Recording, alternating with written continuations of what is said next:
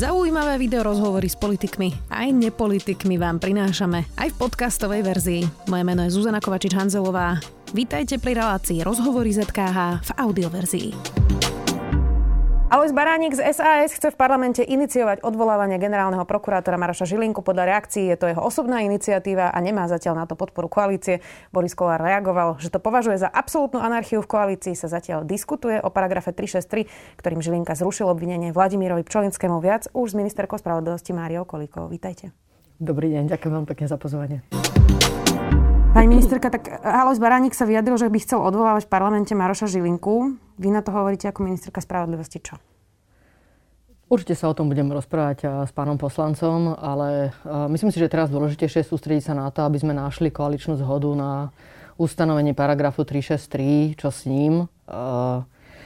Pretože nakoniec aj tie posledné kauzy, teraz bez toho, aby sme sa o nich rozprávali, a išli do obsahu, tak si myslím, že to, čo vytvárajú, je napätie medzi inštitúciami, generálna prokuratúra, špeciálna prokuratúra, súdy a toto nie je podľa mňa dobre v právnom systéme. Myslím si, že to je kľúčové, čomu sa treba, na čo sa treba sústrediť. A ja by som bola veľmi rada, ak by sme našli naozaj také riešenie, čo nakoniec bude akceptovateľné nielen v rámci koalície, ale aj pre generálnu špeciálnu prokuratúru a nakoniec aj pre Slovenskú advokátsku komoru. Takže musím sa priznať, že na to sa plne sústredím. Toto sú určite tiež dôležité témy, ktoré máte, Jasné, ale, ale radšej sa... by som si sa im venovala ešte teraz v rámci novej spolupráce aj zo stranou Sloboda a Solidarita aj s pánom poslancom. Ja, otázka je, že či by sa poslanci mali takto vyhražať generálnemu prokurátorovi, hoci aj možno majú nejaký názorový spor, hneď odvolávaním. Tak treba povedať, že žijeme v demokratickej krajine a máme tu slobodu názoru, slobodu vyjadrovania a tým by som to teraz uzavrela. Má Maro Žilinka vašu dôveru? Ja by som sa teraz chcela naozaj sústrediť skôr na to, aby som nevyvolávala ďalšie emócie, ale aby som skúsila vyriešiť to, čo máme na stole. On sa teda vyhol dnes novinárom, myslím, generálny prokurátor nedáva rozhovory, vyberá si niektorých novinárov na tlačovky. Mm. Mal by sa takto správať generálny prokurátor ešte aj v časoch, kde naozaj nikto už nerozumie veľmi, čo sa deje z bežných e, ľudí a sám deklaroval pri vypočúvaní, že chce viac otvoriť generálnu prokuratúru, že chce vybudovať dôveru v túto inštitúciu, tak zatiaľ sa to asi veľmi nedarí. Ja si myslím, že je dôležité pre každú inštitúciu, osobitne takúto e, významnú inštitúciu, ako aj generálna prokuratúra nakoniec e, na Slovensku je, aby veľmi ústretovo komunikovala s, so všetkými médiami, Teraz myslím hlavne s tými, ktoré sú rešpektované uh, médiá. A uh, je to kľúčové podľa mňa aj pre uh, dôveryhodnosť samotnej inštitúcie, takže myslím si, že strategicky to nie je dobrý krok. Pred pár dňami ste hovorili, že teda ešte nemáte dohodu na práve tom paragrafe 363. Čo sú tie možnosti? Uh, je tá najlepšia cesta mm-hmm. podľa vás, že by sa to zúžilo, uh, kde nebude môcť rušiť obvinenia generálny prokurátor, ale mohol by ich obnovovať? Bol by Takže poprvé, poprvé by som chcela povedať, že určite nie je dobré, aby sme uvažovali o zrušení paragrafu 363. On má naozaj svoj zmysel, pretože môže vrácať do hry napríklad zastavenie trestného stíhania, podmienečné zastavenie trestného stíhania, postupenie veci na uh, priestupkové konanie. Takže z tohto pohľadu ktoré som vymenovala, určite je na mieste, aby tu priestor pre generálnu prokuratúru bol. A potom je otázka tých rozhodnutí, ktoré vlastne znamená, že vstúpime do rozbehnutých trestných konaní a vlastne zastavíme ich v čase v nejakej miere.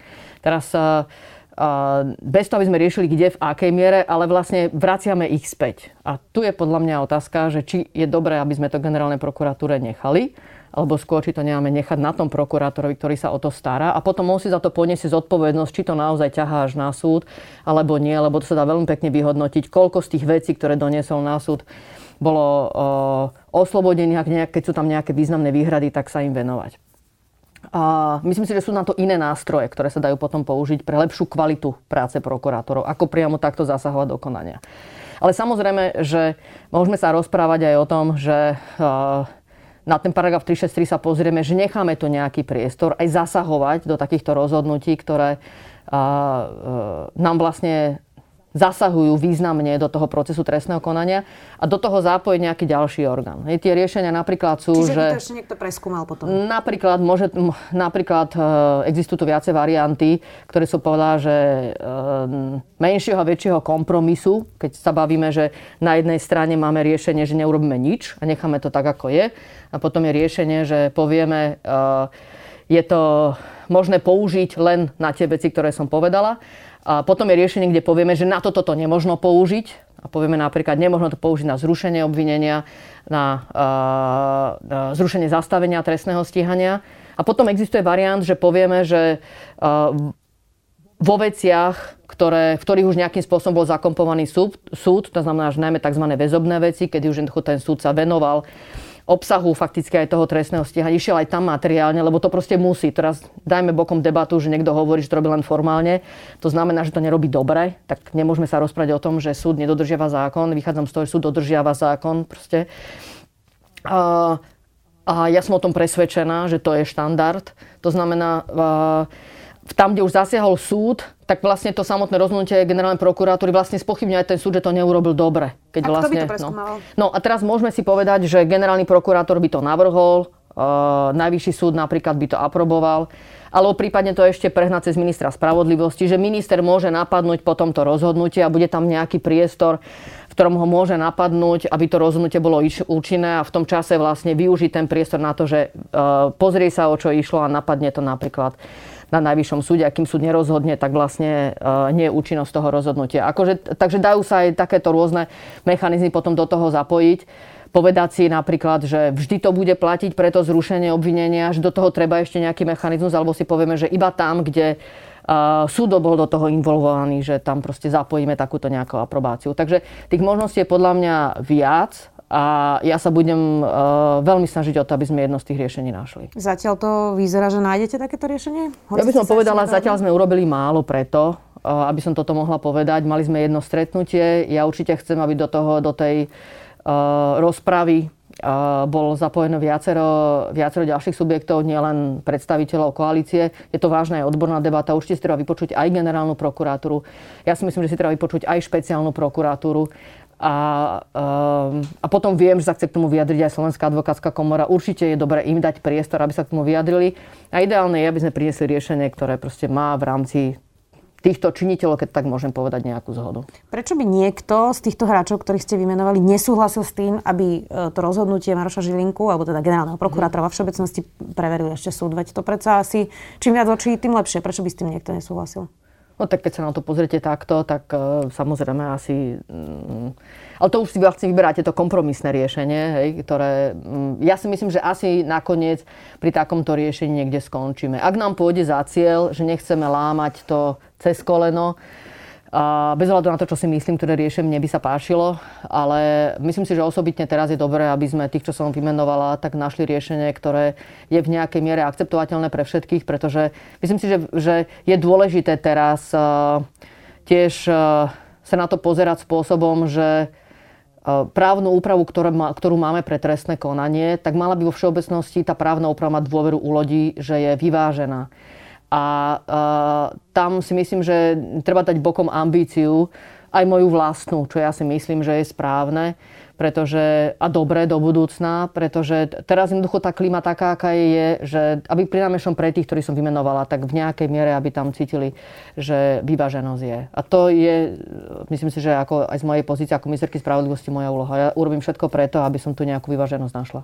E, najviac sa hovorilo teda o tom prepustení Vladimíra Pčolinského, ale aj zrušení obvinenia Jaroslavovi Haščakovi, ale Maro Žilinka zastavil dokonca aj trestné stíhanie vo veci. Daniel Lipšic hovorí, že za 15 rokov generálna prokuratúra takýto krok e, ešte neurobila. Tu išlo o to, že NAKA vlastne recipročne začala vyšetrovať inšpekciu, či náhodou neovplyvňovali kajúcnikov proti vyšetrovateľom, ktorí pracujú na očistci. Tak ako sa má v tomto už prosím vyznať bežný občan, mm. ktorý v tomto spore myslím Daniela Lipšica versus Maroša Žilinku, EŠP proti GP, sa asi rozhoduje len na základe sympatí, kto z tých mm. dvoch pánov mu je viac sympatický a naozaj to začína byť už uh, ešte neprehľadnejšie, ako keď sme mm. si pred týmto sporom hovorili, že je to neprehľadné. Ja by som povedala, že v tom sa nemôže vyznať nikto. Že skôr je to určite súvisia aj s tým, ako sa k tomu stávajú aj politickí predstavitelia a potom zvonku vlastne človek uh, môže nadobudnúť nejaký názor, názor na základe toho, ako je to vlastne hodnotené potom či už činiteľmi, ktorých má dôveru, alebo aj, teraz myslím ako činiteľmi tých inštitúcií, alebo samotnými politikmi. Takže tu si myslím, že čo je dôležité je, aby boli pravidlá, ktorým veríme, že sú dobré, a s tým súvisí proste právna úprava. Preto teraz zase do toho paragrafu 363 treba urobiť podľa mňa citlivým spôsobom, aby tá dôvera tu bola a, a to celoplošná, že to je dobrá cesta. A, a, a potom, potom treba mať v nejakej miere trpezlivosť a, a prekonať toto obdobie a, napätia. A pretože trestné konanie máme rozdelené na časť, kde nemáme zapojený súd a kde máme zapojený súd, keď to tak, keď to tak zjednoduším. A trpezlivosť by sme mali mať teraz na tú časť, ktorá je predtým, ako sa tá vec dostane na súd. Pretože nakoniec, akože v tom celom by som povedal, napätí tých inštitúcií súd nebol v zásade nejako spochybnený.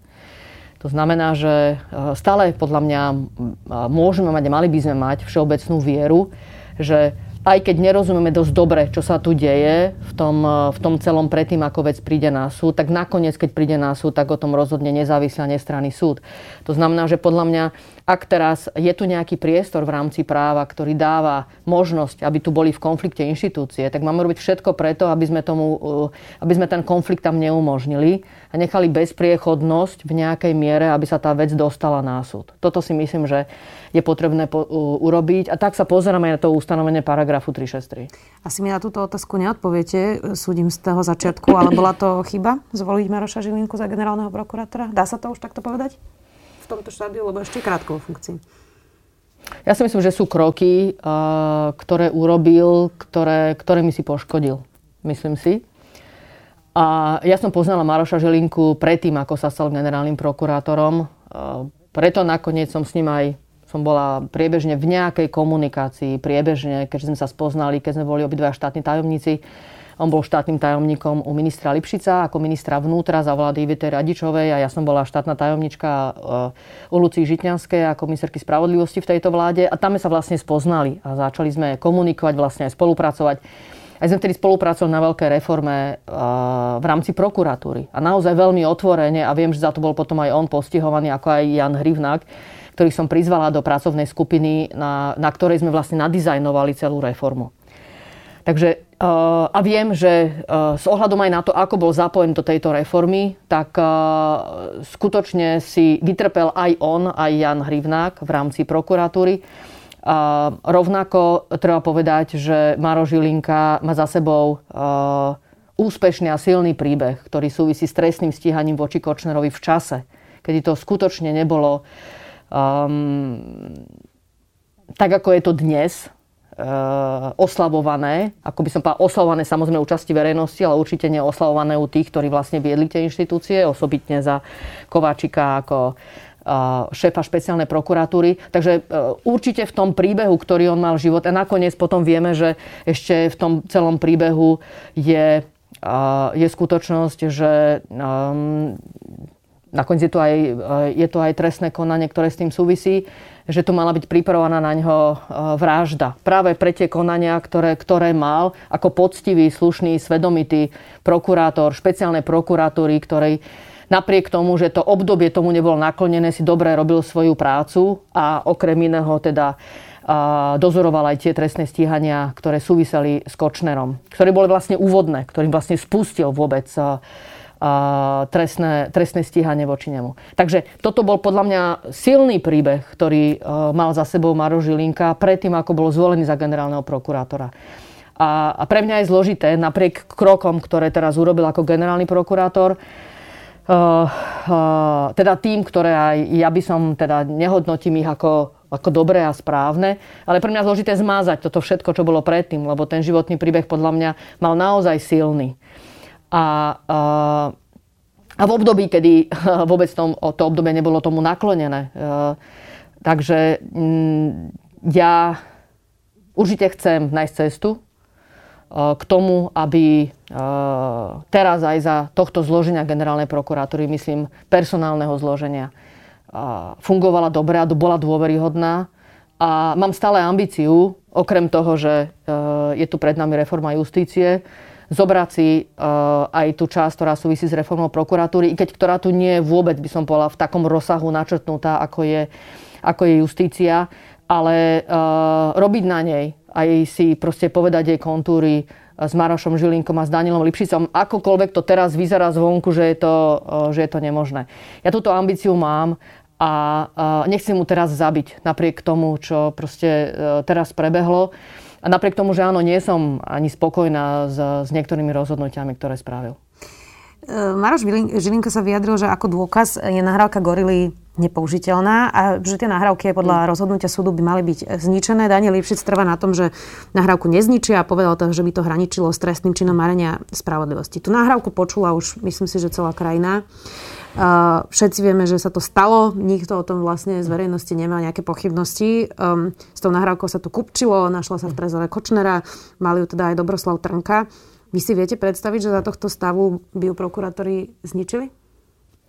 Neviem si predstaviť, že teraz sa zničí e, takáto nahrávka. Samozrejme je dôležité zohľadom na rozhodnutie Európskeho súdu pre ľudské práva rozprávať skôr o tom, ako byť archivovaná a s ohľadom na zákon s ňou pracovať tak, ako v tej miere, v ktorej sa dá pracovať v rámci trestného konania. A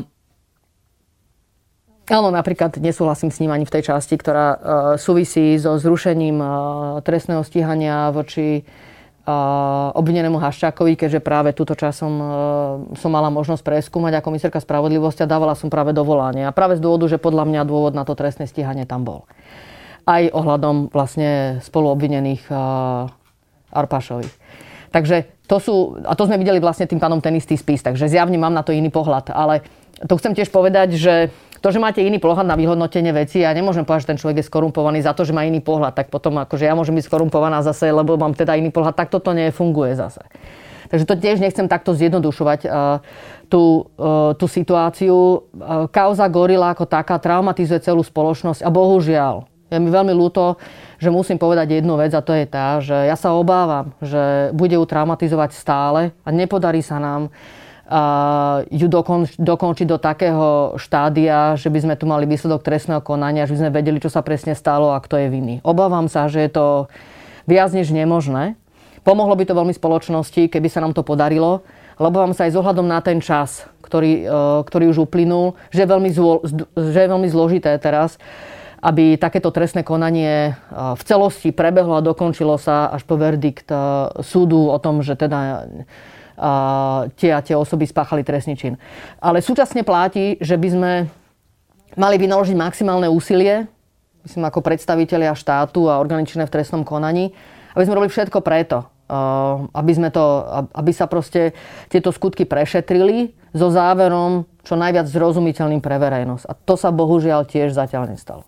Ešte teda jedna otázka k Marošovi Žilinkovi, prejdeme k e, politike. Ako sa pozeráte na to, že tá argumentácia na tlačovej konferencii, e, ktorú si teda zvolal, hoci teda denník sme tam nebol, bohužiaľ, e, že používal vlastne slova ako kajúcnik tá obhajoba Jaroslava Haščáka znela ako to, čo hovoria jeho advokáti.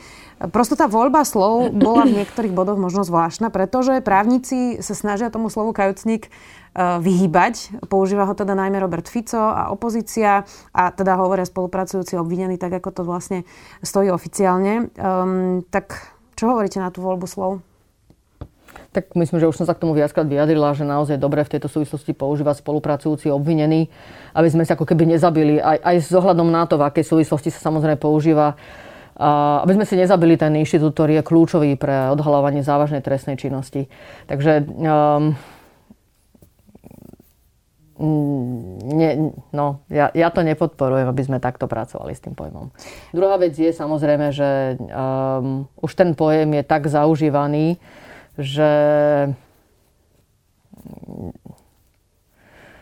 ako by som povedala takto, že to, že ten pojem sa teraz takto použil, ten rozhodnutí, to je asi potom v tej, v tej celej súvislosti asi to najmenej. Ja si myslím, že je nešťastné, že v tomto štádiu konania tie rozhodnutia boli vydané. To si myslím. No ale uh, súčasne platí, to, k čomu sa stále vraciame, že ten priestor pre tú generálnu prokuratúru tu bol.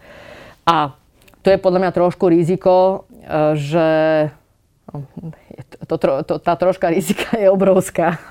A to sa nám tu práve stalo je, že je nezrozumiteľné, prečo to tá generálna prokuratúra urobila. No pre niekoho to zrozumiteľné je, ale pre veľkú časť verejnosti to zrozumiteľne nie je. Takže a toto nie je dobré. A je, uh, samozrejme nemôžeme vydávať rozhodnutia, uh, určite žiadna štátna inštitúcia, uh, už vôbec nie generálna prokuratúra a na samotnom konci už vôbec nie súdy, aby sme dali zadosť, uh, sprav, uh, zadosť uh, verejnosti, čo chce počuť. Hej, to, to, to v žiadnom prípade nie, hej, tak to nechcem, aby to vyznelo. Len uh, vlastne vstúpiť do rozbehnutých konaní, kde je aj veľké očakávanie, že ako to vlastne je a vstúpi tam orgán, ktorý má zastupovať záujmy štátu, akokoľvek chce sa na to pozrieť, že ja som ten nezávislý, tak to tak jednoducho nie je. Jediný, kto je tam nezávislý, je súd. Takže toto je tiež zložité, že vlastne orgán, ktorý je na strane štátu a zastupuje štát pri obžalobách v rámci trestnej činnosti, tak vlastne do toho vstúpi a povie, že teda boli tam také zásadné veci, že to teda už na ten súd nemohlo ísť, aj keď to bolo v štádiu obžaloby. Toto, tomu, to, to si zobralo na seba obrovské bremeno vlastne aj pán námestník a nakoniec za generálna prokuratúra, že do toho teraz v tomto štádiu prišlo, lebo si myslím, že nech by robili čokoľvek. Hej, a nech by bolo seba lepšie, zrozumiteľnejšie to rozhodnutie, lebo aj to, že na toľkých stranách samozrejme tak je to, je, je to veľmi dlhé aj na naštudovanie, aj pre právnikov a pre verejnosť ešte viac ale nech bolo seba lepšie a mohli sme sa baviť o tom, že možno niektoré časti sa nám nepáčia, páčia, ktorá argumentácia sa nám nepáčia, alebo páči, ale aj tak v konečnom dôsledku bolo veľmi zložité tomu porozumieť, prečo bolo potrebné teraz do toho zasiahnuť. Tak ja by som sa tú verejnosť nepodceňovala, lebo pochopili podľa mňa aj ten verdikt pri Marianovi Kočnerovi, keď ho e, sudca Hrubala vysvetloval. E, čiže keď sa to dôveryhodne vysvetlí, tak aj nepopulárne rozsudky vie verejnosť asi pochopiteľne prijať. Ale... Áno, áno, áno. Môžeme ísť ďalej.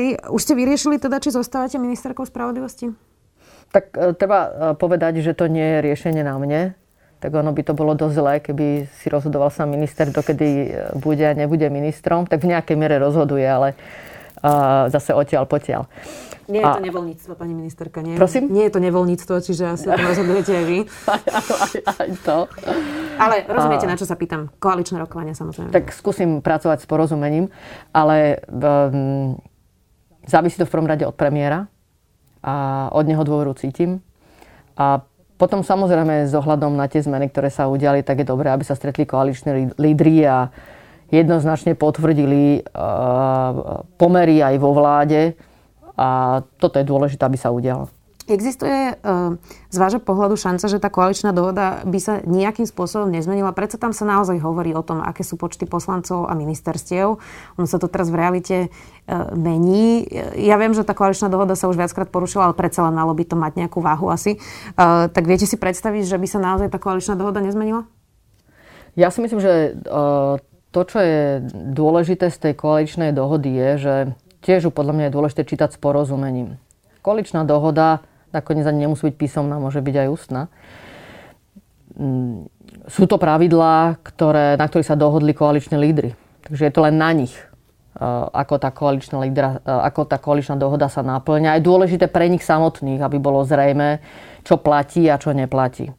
A teraz, keď je zrejme aj z toho ďalšieho pokračovania, že nejaká časa už ďalej neuplatňuje, pretože sa zásadne zmenili pomery, tak či to napíšu na papier, alebo to nenapíšu na papier, to nie je podstatné. Dôležité je, že o tom vedia a že je jasné, že sa podľa toho postupuje a že to vie aj verejnosť.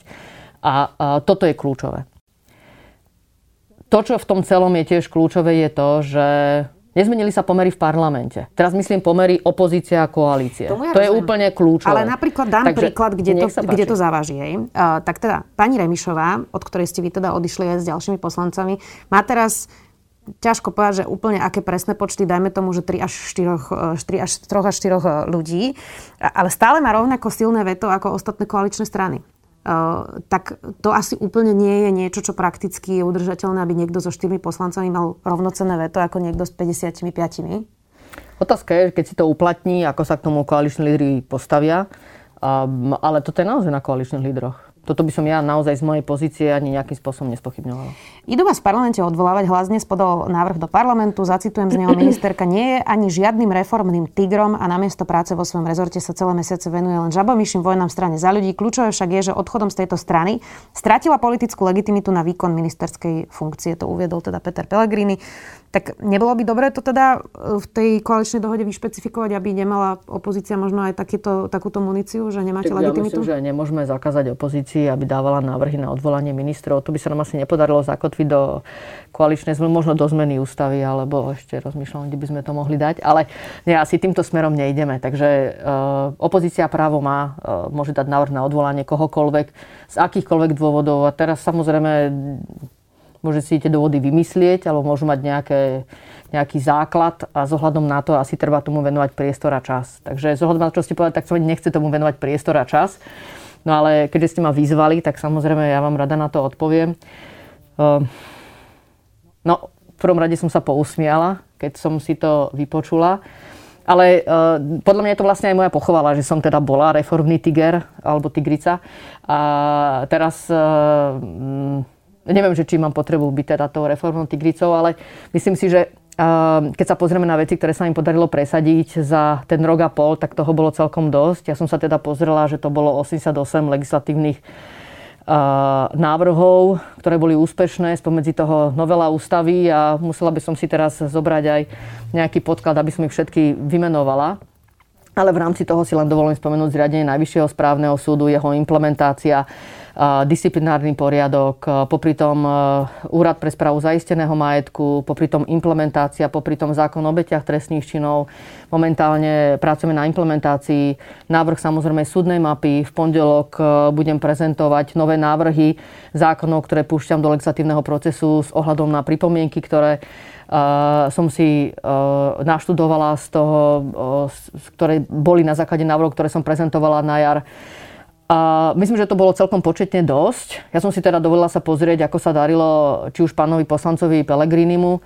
Myslím, že som... Uh, dúfam, že som mu, samozrejme, mu, som dobre napočítala, ale všimla som si 11 uh, iniciatív. Tak, uh, toto volebné obdobie? Toto volebné obdobie tak neviem, Dobre, je to je tiež nejaký, to je, je v opozícii, asi no. áno. Tak keď uh, pracoval uh, vo svojej pozícii, tak som si ich našla 37. Uh, teda za, za porovnateľné obdobie. Tak um, nepamätám si teda žiadnu reformu, ale nevadí. Však uh, samozrejme každý máme nejaký meter, ale príde mi to také úsmevné. Vy budete chodiť ako zástupca frakcie na koaličné rady v tej trojici za Sasku. Ako vlastne budete fungovať, keď ste nevedeli Veronike Remišovej ani osobne teda povedať, že odchádzate, lebo ste sa nevedeli spojiť? Uh, tak rozprávate sa vôbec, ako tomu človek má rozumieť, keď to sleduje?